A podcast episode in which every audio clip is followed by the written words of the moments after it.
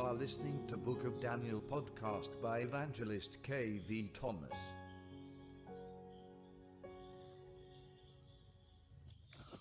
കർത്താവിന്റെ പരിശുദ്ധ നാമത്തിന് നന്ദിയോടുകൂടെ സ്തോത്രം ചെയ്യുന്നു ഒരു പകൽക്കാലം കൂടെ ദൈവദിനമായി നിങ്ങളോടൊപ്പായിരിക്കാനിടയായതിൽ ഞാൻ കർത്താവിനെ സ്തുതിക്കുകയും മഹത്വപ്പെടുത്തുകയും ചെയ്യുന്നു ദാനിയേലിന്റെയും അദ്ദേഹത്തിന്റെ സുഹൃത്തുക്കളുടെയും ജീവിതത്തിലെ നിർണായകമായ ഘട്ടം എന്ന വിഷയമാണ് നമ്മൾ കഴിഞ്ഞ ക്ലാസ്സിൽ ഓർത്തത് അതുതന്നെ ഇന്നും തുടരുകയാണ് ഒന്നാം അധ്യായത്തിന്റെ മൂന്ന് മുതൽ ഏഴ് വരെയുള്ള വാക്യങ്ങൾ.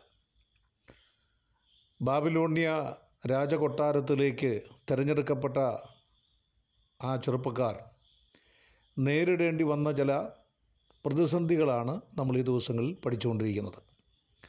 ഒന്ന് അവരുടെ വിദ്യാഭ്യാസപരമായ പ്രശ്നങ്ങൾ. അല്ലെങ്കിൽ ബാബിലോണിലെ രാജകൊട്ടാരത്തിലേക്ക് തിരഞ്ഞെടുത്ത ഈ ചെറുപ്പക്കാരെ ബാബിലോണ്യ ലിറ്ററേച്ചർ കൽദയ വിദ്യ കൽദയ ദൈവശാസ്ത്രം വിഗ്രഹാരാധനയ്ക്കൊരുക്കുന്ന ഗ്രന്ഥങ്ങളെക്കുറിച്ചുള്ള പഠനങ്ങൾ മന്ത്രവാദ സംബന്ധമായ പുസ്തകങ്ങൾ ജനങ്ങളെ അടിമത്തത്തിന് കീഴ്പ്പെടുന്ന പുസ്തകങ്ങൾ എല്ലാം കഴിഞ്ഞ ക്ലാസ്സിൽ ഞാൻ ഓർപ്പിച്ചതാണ്. അത്തരം പ്രതിസന്ധിയാണ് അവർക്ക് ഒന്നാമതായിട്ട് നേരിടേണ്ടി വന്നത് വിദ്യാഭ്യാസപരമായ പ്രതിസന്ധി. രണ്ട് തിരഞ്ഞെടുക്കപ്പെട്ടവർക്ക് രണ്ടാമത്തെ പ്രത്യേകത എന്ന് പറയുന്നത് അവരുടെ പേരുമാറ്റം എന്നുള്ളതാണ്. പേരുമാറ്റത്തിന്റെ ബാബിലോണിയ തത്വശാസ്ത്രം നമ്മളൊന്ന് പഠിക്കേണ്ടതാണ്. നമുക്കറിയാം ഇന്ന് ലോകത്തിൽ ആളുകൾ പേരുകൾ ഇടുന്നുണ്ട് എങ്കിലും ആ പേരുകളുടെ ശരിയായ അർത്ഥമോ അല്ലെങ്കിൽ ശരിയായ കാര്യങ്ങളോ ഒന്നും നമുക്ക് വ്യക്തമായിട്ട് അറിഞ്ഞുകൊണ്ടല്ല നമ്മൾ പേരുകൾ ഇടുന്നത് എന്നാൽ പുരാതന കാലത്ത് യഹൂദന്മാരുടെ മധ്യേ പ്രത്യേകിച്ച് അവർ കുട്ടികൾ ജനിക്കുമ്പോൾ അവർക്ക് പേരിടുന്നത് അവരുടെ ആത്മീക നിലവാരത്തിന്റെ അടിസ്ഥാനത്തിലാണ്. വേദപുസ്തകത്തിലെ ഓരോ കഥാപാത്രങ്ങളുടെയും പേരുകളുടെ അർത്ഥം നമ്മൾ പഠിക്കുമ്പോഴാണ് നമുക്കത് മനസ്സിലാക്കാൻ കഴിയുന്നത്. അതുകൊണ്ട് ഒരാളെ അദ്ദേഹത്തിന്റെ പേരിൽ വിളിക്കുമ്പോൾ തന്നെ ആ പേരിന്റെ അർത്ഥവും അദ്ദേഹത്തിന് അറിയാം. കാരണം ഇബ്രായ പദങ്ങൾക്ക് ആ അർത്ഥ ആ വാക്കുകൾ തന്നെ അതിന്റെ അർത്ഥം അന്തർലീനമാണ്. അതുകൊണ്ട് അവരുടെ ജീവിതത്തിൽ ആ പേരുകൾ വളരെ സുപ്രധാനമാണ്. ഇതുപോലെ തന്നെ ബാബിലോണിലും ഇത്തരമൊരു കാര്യങ്ങൾ ചെയ്യാറുണ്ട്. അതുകൊണ്ട് ബാബിലോണിലേക്ക് വന്ന ഈ ചെറുപ്പക്കാരുടെ പ്രത്യേകിച്ച് ബാബിലോൺ നെബുക്കദ്നേസർ രാജാവിന്റെ കൊട്ടാരത്തിൽ കൊട്ടാര ഷണ്ണന്മാരായി തിരഞ്ഞെടുക്കപ്പെട്ട ആളുകളുടെ പേരുമാറ്റം എന്നുള്ളത് ബാബിലോണ്യരാക്കി അവരെ മാറ്റുക എന്നുള്ള തന്ത്രപരമായ ഒരു നീക്കമായിരുന്നു. കഴിഞ്ഞ ക്ലാസ്സിൽ ഞാൻ ഓർപ്പിച്ചതുപോലെ ദൈവത്തിന്റെ ഒരു ശിക്ഷാക്രമമാണ് യഥാർത്ഥത്തിൽ ഇവരെ ഇങ്ങനെ അടിമകളായി പിടിച്ചുകൊണ്ട് പോയത് ഷണ്ണന്മാരായി തിരഞ്ഞെടുക്കപ്പെട്ടതൊക്കെ ഞാൻ കഴിഞ്ഞ ക്ലാസ്സിൽ ഓർപ്പിച്ചു. എന്നാൽ ഇവരുടെ യഥാർത്ഥമായ ലക്ഷ്യമെന്ന് പറയുന്നത് ബാബിലോണ്യരാക്കി മാറ്റുക. അതിന് ആണ് അവരുടെ വിദ്യാഭ്യാസപരമായ കാര്യങ്ങളിൽ മാറ്റം വന്ന് ആശയപരമായിട്ടുള്ള വൈരുദ്ധ്യങ്ങൾ അവരുടെ ഉള്ളിൽ ഉണ്ടാക്കി. യഹൂദ രാജ്യത്തിലേക്ക് ഇനി ഒരിക്കലും തിരിഞ്ഞു പോകാതെ പിരിഞ്ഞ് തിരിച്ചു പോകാതെ ബാബിലോണ്യരായി അവർ ജീവിക്കുക എന്നുള്ള ഒരു ലക്ഷ്യമായിരുന്നു അതിന്റെ പിന്നിലെന്ന് നമുക്കറിയാം. പേരുമാറ്റത്തിന്റെ കാരണം അത് തന്നെയാണ്. ചില പ്രത്യേകതകൾ ഞാൻ പറയാം. ഒന്ന് പാരമ്പര്യ വിശ്വാസത്തിന് മാറ്റം വരുത്തുക. അതായത് അടിസ്ഥാനപരമായി യഹൂദ പശ്ചാത്തലത്തിൽ ജനിച്ചു വളർന്ന ആളുകളുടെ പാരമ്പര്യമായ അവരുടെ വിശ്വാസത്തിന് മാറ്റം വരുത്തി ബാബിലോണ്യ വിശ്വാസത്തിലേക്ക് നയിക്കുക. അത് പേരുമാറ്റത്തിന്റെ ഒരു തത്വശാസ്ത്രമാണ്. രണ്ട് ദൈവശാസ്ത്രപരമായ അവരുടെ അറിവിനൊരു മാറ്റം വരുത്തുക. മറ്റൊരു തലത്തിലേക്ക് അവരെ കൊണ്ടുപോവുക. മൂന്ന് ജീവിത നിലവാര തകർച്ച ഉണ്ടാക്കുക. നാല് അഹങ്കാരവും ദൈവനിഷേധവും നിറഞ്ഞൊരു ജീവിതം നയിക്കുക. എന്ന് പറഞ്ഞാൽ പിശാചിന്റെ ഏറ്റവും വലിയ തന്ത്രമെന്ന് പറയുന്നത് ദൈവത്തിൽ നിന്ന് മനുഷ്യരെ അകറ്റുക. നമുക്കറിയാം കഷ്ടതകളും പ്രയാസങ്ങളും രോഗങ്ങളും ദുരിതങ്ങളും സാമ്പത്തിക പ്രതിസന്ധികളും ഒക്കെ അഭിമുഖീകരിച്ചാണ് നമ്മളൊക്കെ മുന്നോട്ട് പോകുന്നത്. ഈ പ്രതിസന്ധികളുടെ നടുവിൽ ഒരിക്കലും നമ്മൾ ദൈവത്തെ വിട്ട് പിന്മാറുകയില്ല. കാരണം ദൈവമാണ് നമ്മുടെ ഏക ആശ്രയം എന്ന് പറയുന്നത്. നമുക്ക് തനിച്ച് മുന്നോട്ട് പോകാൻ പറ്റത്തില്ല. അത്രമാത്രം പ്രതിസന്ധികൾ നമ്മൾ അഭിമുഖീകരിക്കുകയാണ്. അപ്പോൾ പ്രശ്നങ്ങളെ ഒരിക്കലും നമ്മൾ ഒരു ഒരു ദുരന്തമായി കണക്കാക്കരുത്. പ്രശ്നങ്ങൾ യഥാർത്ഥത്തിൽ നല്ലതാണ്. കഷ്ടം അനുഭവിക്കുന്ന മനുഷ്യൻ ഭാഗ്യവാൻ എന്ന് പറയുന്നതിന്റെ കാരണം അതാ. നമ്മുടെ ജീവിതത്തിൽ പ്രതിസന്ധികളും പ്രയാസങ്ങളും വർദ്ധിച്ചു വരുമ്പോൾ മാത്രമേ നമുക്ക് ദൈവത്തെ ആശ്രയിക്കാൻ സാധിക്കുള്ളൂ. എന്ന് പറഞ്ഞാൽ നമ്മൾ മനഃപൂർവമായ ദൈവത്തിൽ ആശ്രയിച്ചു പോകും. പ്രതികൂലമായ ചില സാഹചര്യങ്ങൾ നമ്മുടെ ജീവിതത്തിൽ വന്നുഭവിക്കുമ്പോൾ നമ്മൾ പ്രാർത്ഥി പ്രാർത്ഥിച്ചു പോകും. അത് വളരെ പ്രധാനപ്പെട്ട കാര്യമാണ്. അതുകൊണ്ട് ജീവിതത്തിൽ പ്രതികൂലങ്ങൾ ഒരിക്കലും മോശമായൊരു കാര്യമല്ല. ബാബിലോണിൽ യഥാർത്ഥത്തിൽ അടിമത്തത്തിൽ കഴിഞ്ഞിരുന്ന ശാഖപദാർത്ഥം കഴിഞ്ഞ് ജീവിച്ച ആളുകൾ അവർ അവരുടെ പ്രതികൂലങ്ങളുടെ നടുവിൽ ദൈവത്തെ മുറുകെ പിടിക്കാനുള്ള സാധ്യതകളിലൂടെ കടന്നുപോയപ്പോൾ ദൈവനിഷേധത്തിലൂടെ അല്ലെങ്കിൽ ജീവിത നിലവാര തകർച്ചയിലൂടെ ദൈവത്തിൽ നിന്നകന്ന് ഈ ജനത്തിലെ പ്രമുഖന്മാരായ ചെറുപ്പക്കാർ മാറണമെന്നുള്ള ബാബിലൂണി തന്ത്രമാണ് ഇവിടെ നടപ്പാക്കപ്പെടുന്നത് എന്ന് നമുക്ക് കാണാൻ കഴിയും. അതുകൊണ്ട് ഈ നാല് പ്രധാനപ്പെട്ട കാര്യമാണ് പേരുമാറ്റത്തിലൂടെ ഇവരുദ്ദേശിച്ചത് എന്തൊക്കെയായിരുന്നു പേരുമാറ്റം? ദാനിയേൽ എന്ന വാക്കിന്റെ അർത്ഥം ദൈവം എന്റെ ന്യായാധിപതി എന്നാണ്. അതവന്റെ ബാല്യകാലത്ത് അല്ലെങ്കിൽ ജനന ജനനസമയത്ത് അവരുടെ മാതാപിതാക്കളുടെ പേരാണ് അത് ദാനിയേലിന് അറിയാമായിരുന്നു. ദാനിയേൽ തന്റെ ജീവിതത്തിൽ ആ പേരിന് യോഗ്യമായി ജീവിച്ച ഒരു വ്യക്തിയാണ്. അതുകൊണ്ട് തന്നെയാണല്ലോ അദ്ദേഹം ഈ പ്രതികൂലങ്ങളുടെ നടുവിൽ ഉറച്ചു നിൽക്കാനിടയായത് രണ്ടാം അധ്യായത്തിലേക്ക് നമുക്ക് ആ, വരുമ്പോഴറിയാം അന്നത്തെ ബാബിലോണിയ സാമ്രാജ്യത്തിലുള്ള മുഴുവൻ ആളുകളും ഭയന്ന് നിലവിളിച്ച് ഒരു വലിയ ദുരന്തത്തിലേക്ക് ലോകം എത്തപ്പെട്ടപ്പോൾ മുട്ടുമേൽ നിന്ന് കരഞ്ഞു പ്രാർത്ഥിച്ച് ദൈവസന്നിധി ശക്തി പ്രാപിക്കുന്ന ദാനിയേൽ. ഇപ്പം ചെറുപ്പം മുതലേ അവൻ പഠിച്ചു വന്ന ആത്മീക തത്വങ്ങളുടെ ഒരു കലവറ അവന്റെ ജീവിതത്തിൽ ഉണ്ടായിരുന്നു എന്ന് കാണുവാൻ കഴിയും. അതുകൊണ്ട് ആ പേരിന്റെ അർത്ഥമനുസരിച്ച് ജീവിച്ചു. ദൈവം എന്റെ ന്യായാധിപതി. എന്നാൽ അദ്ദേഹത്തിന്റെ പേര് ബാബിലോണിയർ മാറ്റി. ബെൽഷസർ എന്നാക്കി. ബെൽഷസർ എന്ന വാക്കിന്റെ അർത്ഥം ബെൽഷസർ എന്ന വാക്കിന്റെ അർത്ഥം ബേലിന്റെ അല്ലെ ബാലിന്റെ രാജകുമാരൻ എന്നുള്ളതാണ് വ്യത്യാസം മനസ്സിലായോ? ദൈവം എന്റെ ന്യായാധിപതി എന്ന് കേൾക്കുന്ന അത്ര സുഖമുള്ള കാര്യമല്ല. കാരണം എന്റെ ജീവിതത്തിന്റെ ഓരോ ഘട്ടങ്ങളിലും സൂക്ഷ്മതയോടെ ജീവിക്കാൻ എന്നെ പ്രേരിപ്പിക്കുന്നത് എന്നെ സൂക്ഷിക്കുന്ന എന്നെ ശ്രദ്ധിക്കുന്ന എൻ എന്റെ ജീവിത നിലവാരത്തെ സൂക്ഷിക്കുന്ന ഒരു ദൈവമുണ്ട്. ഞാൻ ആ ദൈവത്തിന്റെ വചനത്തിനും ദൈവത്തിന്റെ പ്രമാണങ്ങൾക്ക് വിരുദ്ധമായി ജീവിച്ചാൽ ദൈവം എന്റെ ന്യായാധിപതിയാണെന്നുള്ളൊരു ഭയം. അതാണ് യഹോവയെ ഭയപ്പെട്ട് അവന്റെ വഴികൾ നടക്കുന്ന ഏത് മനുഷ്യനും ഭാഗ്യവാനെന്ന് പറയുന്നത്. പഴയ നിയമത്തിലാണെങ്കിലും പുതിയ താമ പുതിയ നിയമത്തിലാണെങ്കിലും കർത്താവിനെ ഭയപ്പെടണം യഹോവയെ ഭയപ്പെടണം ദൈവത്തെ ഭയപ്പെട്ട് ജീവിക്കണം ദൈവത്തിന്റെ ദൈവം ഒരു ന്യായാധിപതിയാണ് എന്ന് പറയുമ്പോൾ എന്റെ പ്രിയപ്പെട്ടവരെ പലപ്പോഴും നമുക്ക് അതത്ര സുഖകരമായിരിക്കുന്ന ഒരു കാര്യമല്ല. എന്നാൽ ഇവിടെ പേര് മാറ്റി ബേ ബാലിന്റെ രാജകുമാരൻ എന്ന് പറയുമ്പോൾ പിന്നെ ഭയത്തിന്റെ ആവശ്യം എന്താ? നമുക്കറിയാം ലോകത്തിലേക്ക് നമ്മൾ നോക്കിയാൽ ഉന്നത സ്ഥാനത്തിരിക്കുന്ന ആളുകളുടെയൊക്കെ മക്കൾ. തലതിരിഞ്ഞു പോയ ചരിത്രങ്ങളൊക്കെ നമുക്കറിയാം. ആത്മീയ മണ്ഡലത്തിലാണെങ്കിലും ശരി ഭൗതിക മണ്ഡലത്തിലാണെങ്കിലും ശരി രാഷ്ട്രീയ മേഖലയിലാണെങ്കിലും ശരി. എന്താണ് അതിന്റെ പ്രധാനപ്പെട്ട കാരണം? പല കാരണങ്ങളും അതിലേക്കെല്ലാം ഞാൻ പോകാൻ ആഗ്രഹിക്കുന്നില്ല. ഒരു കാരണം എന്ത് തെറ്റ് ചെയ്താലും കുഴപ്പമില്ല ഞങ്ങളുടെ പുറകിൽ ആളുണ്ട് എന്നുള്ളൊരു ചിന്തയാണ് ഇത്തരക്കാരെ ഭരിക്കുന്നത്. എന്റെ പ്രിയപ്പെട്ടവരെ അതൊരഹങ്കാരം നിറഞ്ഞ ധാർഷ്ട്യം നിറഞ്ഞ ഇവരാഗ്രഹിച്ച പോലെ ഒരു ജീവിത നിലവാര തകർച്ച ഉണ്ടാക്കി അഹങ്കാരവും ദൈവനിഷേധവും ഒക്കെ നിറഞ്ഞ് ഞാനൊരു വലിയ ആളാണെന്നുള്ള ആ ഭാവത്തിലേക്ക് കൊണ്ടുചെന്ന് എത്തിക്കുക എന്നുള്ളതാണ് ദാനിയേലിന്റെ പേര് ബെൽത്ത് ഷസർ എന്ന് മാറ്റിയതിലൂടെ ബാബിലോണിയർ ഉദ്ദേശിച്ചത്. പക്ഷേ അതുകൊണ്ട് ഒരു പ്രയോജനം ഉണ്ടായില്ല. ആ പേരുകളൊക്കെ അങ്ങനെയാണെങ്കിലും ദാനിയേൽ എന്നുള്ള പേരിന്റെ അർത്ഥം മറന്ന് ഒരിക്കലും ദാനിയേൽ ജീവിച്ചില്ല. പ്രിയപ്പെട്ടവരെ അത് നമ്മുടെ ജീവിതത്തിൽ ഗൗരവമായിട്ട് എടുക്കേണ്ട കാര്യമാണ്. രണ്ടാമത് ഹനന്യാവ്. രണ്ടാമത്തെ ആൾ ഹനന്യാവ്. ഹനന്യാവ് എന്ന പേരിന്റെ അർത്ഥം ദൈവം കരുണയുള്ളവൻ എന്നാണ് ദൈവം കരുണയുള്ളവൻ. അപ്പോൾ ദൈവം കരുണയുള്ളവൻ എന്നുള്ള ആ പേരിന്റെ അർത്ഥത്തിനനുസരിച്ച് ഒരു ജീവിതശൈലിയായിരിക്കാം അദ്ദേഹം നയിച്ചത്. എന്നാൽ ആ പേരിന് മാറ്റി ചന്ദ്രക് എന്നാക്കി എന്ന് പറഞ്ഞാൽ സൂര്യദേവനാൽ ആവിഷ്ടൻ എന്നാണ് അതിന്റെ അർത്ഥം. അപ്പോൾ ദൈവം കരുണയുള്ളവനെന്ന് പറയുന്ന ആ പ്രമാണം മാറി അഗ്നിദേവനാൽ അല്ലെങ്കിൽ സൂര്യദേവനാൽ ആവിഷ്ടനായി സൂര്യദേവന്റെ ആ സംഹാരതാണ്ഡവത്തോടെ ജീവിക്കുന്ന ഒരു വൈരാഗ്യ ബുദ്ധിയുടെ ഒരു സംഹാര താണ്ഡവത്തിന്റെ അവസ്ഥയിലേക്ക് മാറ്റിയെടുക്കുക എന്നുള്ളതായിരുന്നു ആ പേരുമാറ്റത്തിന്റെ ലക്ഷ്യം. അവിടെ ഈ ചെറുപ്പക്കാരും പരാജയപ്പെട്ടു പോയില്ല. നമുക്കറിയാം എരിയുന്ന അഗ്നിച്ചൂളയുടെ നടുവിൽ നിൽക്കുമ്പോൾ അവർ പറയുന്നുണ്ട് ജീവൻ ഈ ഞങ്ങൾ സേവിക്കുന്ന ദൈവത്തിന് ഞങ്ങളെ ഈ ദീ അഗ്നിജാലിൽ നിന്ന് വിടുവിക്കാൻ കഴിയും.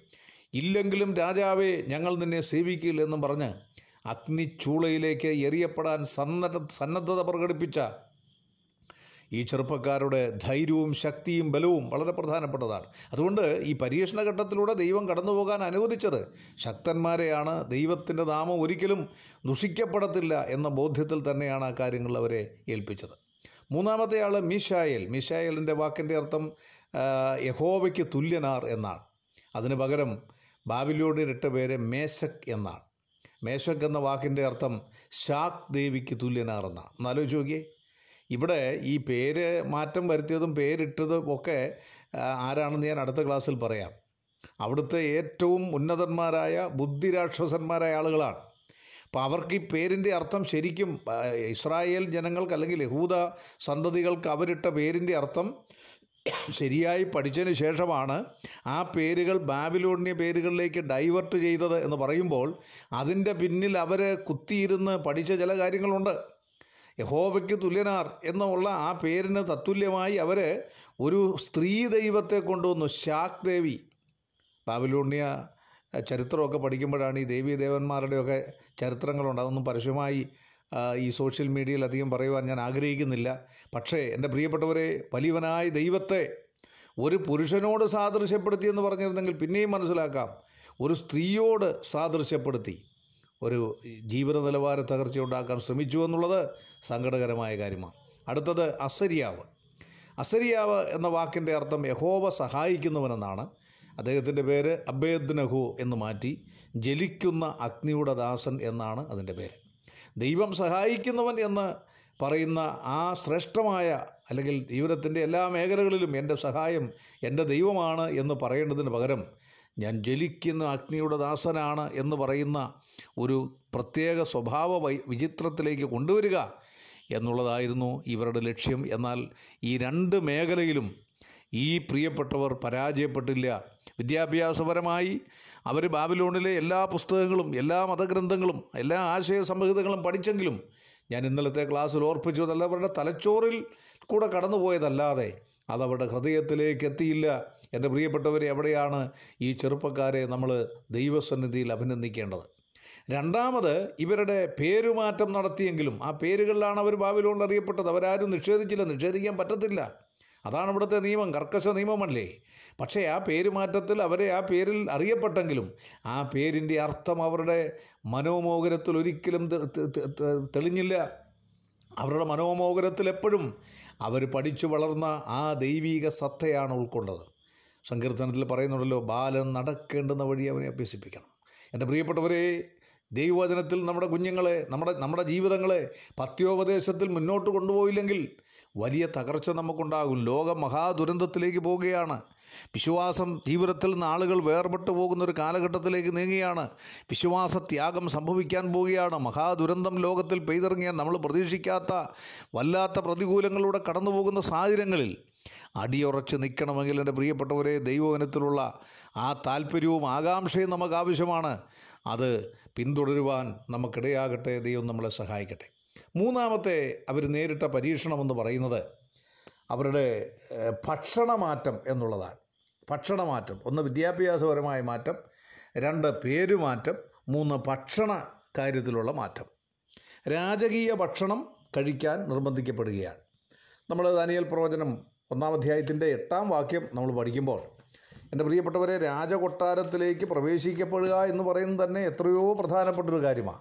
ശാഖപദാർത്ഥവും പച്ചവെള്ളവും കഴിച്ച് ജീവിക്കാൻ അടിമകളായി ജീവിക്കേണ്ട ആ ആളുകളെ രാജാവിന്റെ കൊട്ടാരത്തിലേക്ക് കൊണ്ടുവന്ന് അവർക്ക് സമൃദ്ധമായ ഭക്ഷണം കഴിക്കാനുള്ള സാഹചര്യങ്ങൾ ഒരുക്കി കൊടുത്തു എന്നുള്ളത് വളരെ പ്രധാനപ്പെട്ട കാര്യമാണ്.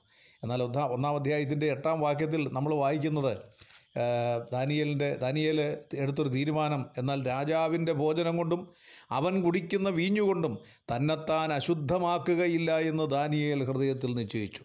ഒരുപക്ഷേ പലർക്കും സംശയം തോന്നാം എന്തുകൊണ്ടാണ് ഈ രാജകീയ ഭക്ഷണം കഴിച്ചാലുള്ള കുഴപ്പം?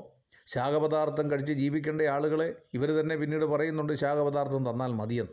അപ്പം ശാഖപദാർത്ഥം തന്ന് കഴിച്ച് ജീവിക്കേണ്ട ആളുകളെ ഈ രാജകീയ ഭക്ഷണം രാജകൊട്ടാരത്തിലേക്ക് കൊണ്ടുവന്ന് രാജാവിന്റെ കൊട്ടാരത്തിലെ ഷണ്ണന്മാരായി എന്ന് പറഞ്ഞാൽ രാജാവിന് വേണ്ടി സേവകന്മാരായി രാജാവിന് വേണ്ടി പ്രവർത്തിക്കുന്നവരായി മാറ്റുമ്പോൾ അവരുടെ ഓജസ്സും തേജസ്സും എല്ലാം രാജാവിന്റെ നിലവാരമനുസരിച്ച് വെളിപ്പെടണമെങ്കിൽ രാജകീയ ഭക്ഷണം കഴിക്കണം അതിനാണ് അവർ നിർബന്ധിക്കപ്പെടുന്നത്. എന്നാൽ രാജാവിന്റെ ഭോജനം കൊണ്ടും അവൻ കുടിക്കുന്ന വീഞ്ഞുകൊണ്ടും തന്നെത്താൻ അശുദ്ധമാക്കത്തില്ല എന്ന് പറഞ്ഞതിന്റെ കാരണം രണ്ട് പ്രധാന മൂന്ന് പ്രധാനപ്പെട്ട കാരണമാണ്. ഒന്ന് രാജധാനി ഭക്ഷണം ദൈവത്തിന്റെ ഭോജന നിയമത്തിനെതിരാണ്. ലേബിയ പുസ്തകം പതിനൊന്നാം അധ്യായത്തിന്റെ ഒന്ന് മുതൽ നാൽപ്പത്തിയേഴ് വരെയുള്ള വാക്യങ്ങൾ വായിക്കണം. ഇസ്രയേൽ മക്കളെ സംബന്ധിച്ച് അവർ ദൈവത്തിന്റെ പ്രമാണങ്ങൾ അനുസരിക്കുന്ന കാര്യത്തിൽ കർക്കശക്കാരാണ്. ചിലതിലൊക്കെ വീഴ്ച വന്നപ്പോൾ ദൈവം ശിക്ഷിച്ചതുകൊണ്ട് അവർക്ക് ഉള്ളിൽ പേടിയുണ്ട്. ലേബിയ പുസ്തകം ഒന്നാം പതിനൊന്നാം അധ്യായത്തിന്റെ ഒന്ന് മുതൽ നാൽപ്പത്തേഴ് വരെയുള്ള വാക്യങ്ങൾ പുതിയ നിയമ വിശ്വാസികളും പഠിക്കണം. നമുക്കിന്ന് ആഹാരകാര്യത്തിൽ യാതൊരു ശ്രദ്ധയുമില്ലാത്തവരായിട്ട് മാറുകയാണ്. എന്റെ പ്രിയപ്പെട്ടവരെ നമ്മുടെ ജീവിതത്തിൽ നമ്മൾ ദൈവമക്കളാണെങ്കിൽ നമ്മുടെ ജീവിതത്തിന്റെ ആത്മീക നിലവാരം മാത്രമല്ല ദൈവം ശ്രദ്ധിക്കുന്നത് മനസ്സിലാക്കണം. ഇന്ന് പല ആളുകളും പറയാറുണ്ട് പുറമേ ഉള്ളത് നോക്കണ്ട അകത്തെ കാര്യം ശ്രദ്ധിച്ചാൽ മതി. അകം ശരിയാണെങ്കിൽ പുറവും ശരിയായിരിക്കുമെന്ന് അതിന്റെ പ്രമാണം. മനസ്സിലായില്ലേ? ഒരാൾ ആത്മീകനാണെങ്കിൽ ആ ആത്മീകന്റെ ജീവിത നിലവാരം ആ വ്യക്തിയുടെ പുറം ലോകത്തും കാണണം. പുറം മോശമാണെങ്കിൽ അകവും മോശമാണെന്നാണ് അതിന്റെ അർത്ഥം. അതാണ് അതിന്റെ ഒരു തത്വശാസ്ത്രം നമുക്കറിയാം. ഇവിടെ ദൈവം നമ്മുടെ ഭൗതിക അകത്തെ ആത്മീക മനുഷ്യന്റെ കാര്യം മാത്രമല്ല പുറമേയുള്ള ഭൗതിക മനുഷ്യന്റെ കാര്യത്തിലും ശ്രദ്ധയുള്ളവനാണ്. ലേവിയ പുസ്തകമൊക്കെ പഠിക്കുമ്പോൾ നമുക്കറിയാമല്ലോ ആ ധാർമ്മിക നിയമങ്ങളൊന്നും ആർക്കും മാറ്റാൻ പറ്റത്തില്ല. ന്യായപ്രമാണത്തിന്റെ ആചാരപരമായിട്ടുള്ള ഭാഗമാണ് ക്രിസ്തു ക്രൂശിൽ നിവർത്തിച്ച എന്റെ ധാർമ്മിക വശങ്ങൾ. അതിന്റെ നമ്മൾ പുലർത്തേണ്ട കാര്യങ്ങളൊന്നും പുലർത്താതിരിക്കാൻ നമുക്ക് നിർവാഹമില്ല. അതുകൊണ്ട് തന്നെ പ്രിയപ്പെട്ടവരെ അവിടെ നമുക്കറിയാം ഒട്ടകം പന്നി അതുപോലെ തന്നെ അനേക ജീവികളെ കഴിക്കരുതെന്ന് പറഞ്ഞിട്ടുണ്ട്. ദൈവം കഴിക്കരുതെന്ന ഭക്ഷണം കഴിക്കാൻ പാടില്ല. എന്നാൽ ഇവിടെ രാജകീയ ഭക്ഷണത്തിനകത്തെ പ്രധാനപ്പെട്ട സാധനം പന്നിയാണ്. ബാബിലോണിയരുടെ ഏറ്റവും വലിയ ഇഷ്ടവിഭവം എന്ന് പറയുന്ന പന്നിയാണ്. ഈ പന്നിയെ കഴിക്കരുത് എന്ന് ദൈവത്തിന്റെ വചനത്തിൽ പറഞ്ഞിട്ടുണ്ട്. അത് പുതിയ നിയമ വിശ്വാസികളും ബ- ആ, പിന്നെ അതിന് ബാധ്യതയാണ്. നമ്മളതിനെല്ലാം എടുക്കുന്ന ഏത് എന്ത് വേണമെങ്കിലും സ്തോത്രത്തോടെ ഭക്ഷിക്കാൻ കുഴപ്പമില്ലെന്ന് പൗലൂസ് പറഞ്ഞു എന്ന് പറയുന്ന ഒരു വാക്യം വെച്ചുകൊണ്ടാണല്ലോ എന്തും കഴിക്കാൻ നമ്മൾ തയ്യാറാകുന്നത്. എന്തായാലും എന്തും കഴിക്കാതിരിക്കുന്നതാണ് നല്ലത്. ദൈവം കഴിക്കരുതെന്ന് പറഞ്ഞതിനെ ദൈവം ചെയ്യരുതെന്ന് പറഞ്ഞതിനെ ചെയ്യാതിരിക്കുന്നത് പഴയ നിയമ വിശ്വാസികൾക്കും പുതിയ നിയമ വിശ്വാസികൾക്കും നല്ലത് തന്നെയാണെന്നാണ് എന്റെ ഒരു പക്ഷം. എന്തായാലും രാജധാനി ഭക്ഷണം കഴിക്കാഞ്ഞതിന്റെ കാരണം ഒന്ന് ദൈവത്തിന്റെ ഭോജന നിയമത്തിനെതിരാണ് ലേവ്യ പുസ്തകം പതിനൊന്നാം അധ്യായത്തിന്റെ ഒന്ന് മുതൽ നാൽപ്പത്തേഴ് വരെയുള്ള വാക്യങ്ങൾ എന്റെ സൗകര്യശ്വരന്മാർ സമയം കിട്ടുമ്പോഴൊന്ന് വായിക്കണം. രണ്ടാമത്തെ കാര്യം ബാബിലോണിയ ഭക്ഷണശാലകൾ വിഗ്രഹാരാധന ഉണ്ടായിരുന്നു. ഒരു ഭക്ഷണം മാത്രമല്ല വിഗ്രഹാരാധനയും കൂടെ നടന്നുകൊണ്ടിരുന്നു. ഭക്ഷണം വിഗ്രഹത്തിന് അർപ്പിക്കുമായിരുന്നു.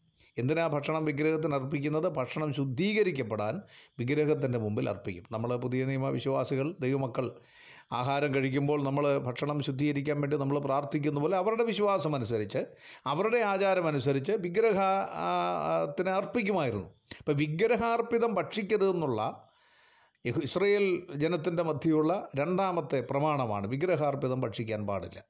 അതുകൊണ്ട് തന്നെ പ്രിയപ്പെട്ടവരെ ഈ പ്രമാണങ്ങൾ പാലിക്കുവാൻ നിർബന്ധിക്കപ്പെട്ടതുകൊണ്ടാണ് അവർ രാജകീയ ഭക്ഷണം കഴിക്കാതിരുന്നത്. അത് വളരെ പ്രധാനപ്പെട്ട കാര്യം. അപ്പം മൂന്നാമത്തെ അവരുടെ പരീക്ഷണം എന്ന് പറയുന്നത് ഭക്ഷണ മാറ്റമാണ്.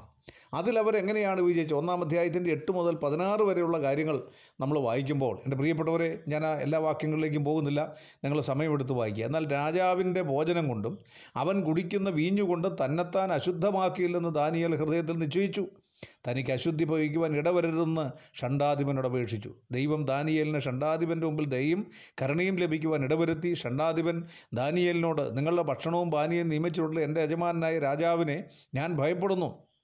അവൻ നിങ്ങളുടെ മുഖം നിങ്ങളുടെ സമപ്രായക്കാരായ ബാലന്മാരുടെ ഒത്തുനോക്കിയാൽ മെലിഞ്ഞു കാണുന്നതെന്തിന്? അങ്ങനെയായാൽ നിങ്ങൾ രാജസന്നിധിയിൽ എന്റെ തലയ്ക്ക് അപകടം വരുത്തുമെന്ന് പറഞ്ഞു. ദാനിയേലോ ഷണ്ടാധിപൻ ദാനിയേലിനും ഹരന്യാവിനും മീശായേലിനും അസരിയാവിനും വിചാരകരായി നിയമിച്ചിരുന്ന മെൽസറിനോട് അടിയങ്ങളെ പത്ത് ദിവസം പരീക്ഷിച്ചു നോക്കിയാലും അവർ ഞങ്ങൾക്ക് തിന്നുവാൻ ശാഖപദാർത്ഥവും കുടിക്കുവാൻ പച്ചവെള്ളവും തന്നു നോക്കട്ടെ. അതിന്റെ ശേഷം ഞങ്ങളുടെ മുഖവും രാജഭോജനം കഴിക്കുന്ന ബാലന്മാരുടെ മുഖവും തമ്മിൽ നീ ഒത്തുനോക്കുക. പിന്നെ കാണുന്നത് പോലെ അടിയങ്ങളോട് ചെയ്തു കൊള്ളാം എന്ന് പറഞ്ഞു. അവൻ ഈ കാര്യത്തിൽ അവരുടെ അപേക്ഷ കേട്ടു പത്ത് ദിവസം വരെ പരീക്ഷിച്ചു. എന്റെ പ്രിയപ്പെട്ടവരെ വളരെ ഗൗരവമുള്ള ഒരു തീരുമാനമാണ് ഈ ദാനിയേലും സുഹൃത്തുക്കളും എടുത്തത്. ഇവിടെ രാജകീയ ഭക്ഷണം കഴിച്ച് അതിനുശേഷം അവരെ രാജസന്നിധിയിൽ കൊണ്ടുവരുമ്പോൾ അവർ ജ്ഞാനപരമായും ബുദ്ധിപരമായും അതുപോലെ അവരുടെ ശാരീരികമായും വളരെ ബലവാന്മാരായി കൊണ്ടുവരണം. അങ്ങനെ കൊണ്ടുവന്നില്ലെങ്കിൽ അവരെ പരിപാലിച്ച ആളുകളുടെ കഴുത്തു പോകും. അതാണ് ഇവിടുത്തെ പ്രധാനപ്പെട്ട കാര്യം. ഇവിടെ ദൈവം അത്ഭുതം പ്രവർത്തിക്കുകയാണ്. ഈ ഒരു കാര്യത്തിൽ ഈ അവർക്ക് ഭക്ഷണം കൊടുക്കുവാൻ ആക്കി വെച്ചിരുന്ന മെൽസറിന് അവരോട് കരുണ തോന്നുകയാണ് അയാളും കഴുത്തു പോകുന്ന ഒരു കാര്യമാണ് ചെയ്തത്. അയാൾ ഒരു ജാതീയ മനുഷ്യനാ പിന്നെ യഹോവയായ ദൈവത്തിൽ വിശ്വാസമുള്ള ആളല്ല. എന്നാൽ ദൈവം കരുണ കാണിച്ചു എന്നാൽ ഈ ചെറുപ്പക്കാരുടെ ധൈര്യവും തന്റെ ഇടവും നമ്മൾ മനസ്സിലാക്കണം. പത്ത് ദിവസം പരീക്ഷിക്കുവാൻ ആവശ്യപ്പെടുകയാണ് പത്ത് ദിവസം കഴിഞ്ഞിട്ട് എന്താണ്? ഇവർക്കതിൽ എന്തെങ്കിലും പരാജയം സംഭവിച്ചാൽ എന്റെ പ്രിയപ്പെട്ടവരെ അവർ ഈ രാജകീയ ഭക്ഷണം തന്നെ കഴിക്കേണ്ടി വരും.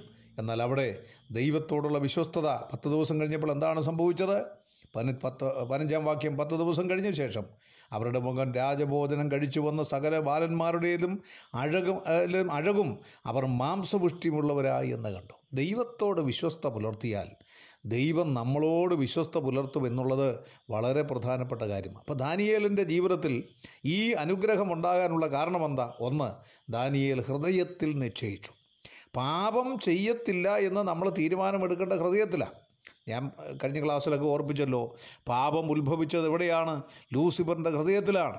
അപ്പം അങ്ങനെയെങ്കിൽ ആ നമ്മുടെ നമ്മുടെ ഹൃദയമാണ് പാപത്തിന്റെ കേന്ദ്രമെങ്കിൽ അവിടെ തന്നെ പാപം ചെയ്യത്തില്ലെന്ന് തീരുമാനിക്കണം. അതാണ് ദാനിയൽ ഒന്നാമത്തെ കാര്യം. രണ്ട് കാര്യങ്ങൾ ലഘൂകരിക്കാൻ ശ്രമിച്ച ഷണ്ടാധിപനെ കാര്യഗൗരവം മനസ്സിലാക്കി. യഹൂദ മതാചാരങ്ങളോ നിയമങ്ങളോ അറിയാൻ മേലാത്ത ഒരു ആളിന്റെ മുമ്പിൽ ആ കാര്യങ്ങൾ ഗൗരവത്തിൽ മനസ്സിലാക്കാൻ അദ്ദേഹത്തിന് കഴിഞ്ഞു. മൂന്ന് ദൈവം ദാനിയേലിന് ഷണ്ടാധിപന്റെ മുമ്പിൽ ദയ കൽപ്പിച്ചു. എന്റെ പ്രിയപ്പെട്ടവരെ അത് പ്രധാനപ്പെട്ട കാര്യമായി. ഈ ഭരണാധിപന്മാരുടെ മുമ്പിൽ നമ്മൾ ചില കാര്യങ്ങൾ പറയുമ്പോൾ നമ്മുടെ സത്യസന്ധത വെളിപ്പെടുത്തണം. അവിടെ കള്ളം പറയേണ്ട കാര്യമില്ല. അവിടെ ദൈവമാണ് നമ്മളോട് കരുണ കാണിക്കുന്നത്. മാത്രമല്ല പത്ത് ദിവസത്തെ പരീക്ഷണം ദൈവമഹത്വത്തിനും ഷണ്ടാധിപന് ധൈര്യം വരുന്നതിനിടയാക്കി ഈ ചെറുപ്പക്കാർ പറയുന്നത് ശരിയാണെങ്കിലും അവർ ജീവ ശരിയാണെന്നും അവർ ജീവനുള്ള ദൈവത്തെയാണ് സേവിക്കുന്നതെന്നും ഈ ഷണ്ടാധിപന് മനസ്സിലായി. രാജഭോജനം കഴിച്ചവരേക്കാൾ ശാഖപദാർത്ഥം കഴിച്ചവർ ശക്തന്മാരായി. ലോക പണ്ഡിതന്മാരെക്കാൾ ദൈവജനം ഉത്തമന്മാരാകുന്നത് ദൈവത്തിന്റെ വചനമാണ് എന്താണ് ഇവർക്ക് ജീവിതത്തിലുണ്ടായ മാറ്റം? പതിനാറ് മുതലുള്ള വാക്യം. അങ്ങനെ മത്സരവരുടെ ഭോജനവും അവർ കുടിക്കുന്ന വീഞ്ഞും നീക്കി അവർക്ക് ശാഖപദാർത്ഥം അതായത് ഈ ട്രെയിനിങ് കാലം തീരുന്ന കാലം മുഴുവൻ അത് ചെയ്തു. ഈ നാല് ബാലന്മാർക്കോ ദൈവം സകല വിദ്യയിലും ജ്ഞാനത്തിലും നിമൃതിയിലും സാമർഥ്യം കൊടുത്തു. ദാനിയേൽ സകല ദർശനങ്ങളെയും സ്വപ്നങ്ങളെയും സംബന്ധിച്ച് വിവേകിയായിരുന്നു.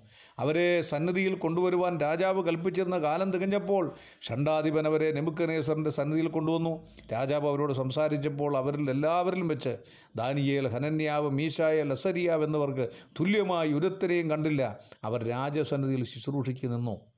രാജാവ് അവരോട് ജ്ഞാനവിവേകമായ സംബന്ധമായി ചോദിച്ചതിലൊക്കെയും അവരെ തന്റെ രാജ്യത്തെല്ലായിടത്തുമുള്ള സകല മന്ത്രവാദികളിലും ആഭിചാരകന്മാരിലും പത്തിരട്ടി വിശിഷ്ടന്മാരെന്ന് കണ്ടു.